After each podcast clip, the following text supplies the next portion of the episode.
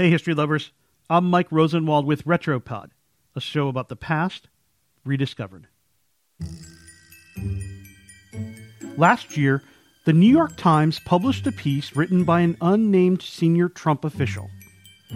The headline I am part of the resistance inside the Trump administration. When the article hit the Times homepage, the internet practically melted as Twitter began speculating about the writer's identity. Politicos were making comparisons to an anonymous author who rocked the Capitol back in 1996, the writer of a political novel titled Primary Colors. Why was that novel so juicy? Well, the story is told from the point of view of the fictional Henry Burton, a character not unlike the real life political operative George Stephanopoulos, who joins the campaign of Jack Stanton, a Southern governor barreling through the 1992 Democratic primaries. The novel was fiction, but the plot and its characters seemed pointedly aligned to the realities of Bill Clinton's presidential campaign. Stanton, for instance, had a penchant for other women, a powerful wife, and an affair with a woman named Cashmere McLeod, obviously a stand in for Gennifer Flowers. And all of that comes to light in the midst of his White House bid. The book became a huge bestseller, and readers were desperate to know whether the author was a campaign insider or, even more mysteriously, a close friend of Clinton's committing friendship treason. In Washington, the hunt was on. Everyone had a theory. It was like a really geeky episode of CSI. But one news organization took the pursuit to a whole new level with a clever investigation the Washington Post.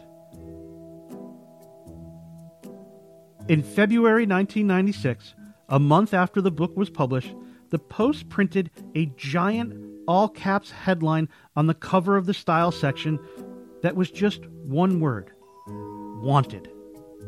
Below featured the mugshots of 10 suspects, including Stephanopoulos, the cartoonist Garry Trudeau, as well as the writers Christopher Hitchens and Christopher Buckley but one suspect stood out Newsweek political columnist Joe Klein. He had covered the campaign closely and had written revealing stories about the Clinton world. Over and over, though, Klein denied he was the author. His agent and Newsweek's editor were among the few who knew the truth. But in the summer of 1996, the walls closed in on Klein a clever Washington Post reporter named David Streitfeld got a hold of a typewritten manuscript of primary colors from a secondhand bookseller. It was marked confidential, for your eyes only, do not distribute to booksellers. Oops. Anyway, this typewritten manuscript contained some very valuable investigative data. Little handwritten notes in the margin, presumably by the author making changes. Then Streitfeld got examples of all the suspects' handwriting, including Klein's. The Post then tapped the former chief document examiner for the Chicago Public Police Crime Laboratory, who compared the samples against the manuscript. After taking a hard look at the crossing of T's and the dotting of I's, the document expert concluded that Klein was the author of the novel. Streitfeld called Klein and confronted him with the newspaper's analysis. A short time later, though, with the jig up, Klein came to his senses and confessed. The following day, in a front page Washington Post story, he said, My name is Joe Klein, and I wrote Primary Colors.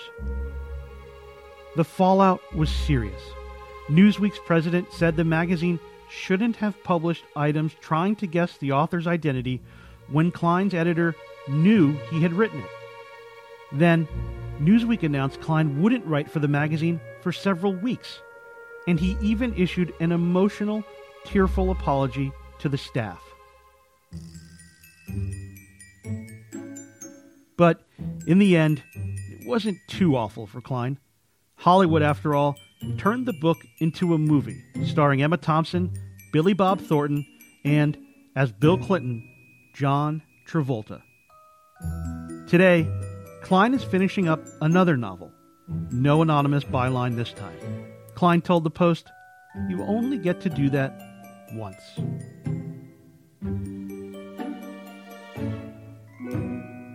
I'm Mike Rosenwald. Thanks for listening. Special thanks to Ian Shapira for reporting the story for the Washington Post. And for more forgotten stories from history, visit washingtonpost.com slash retropod.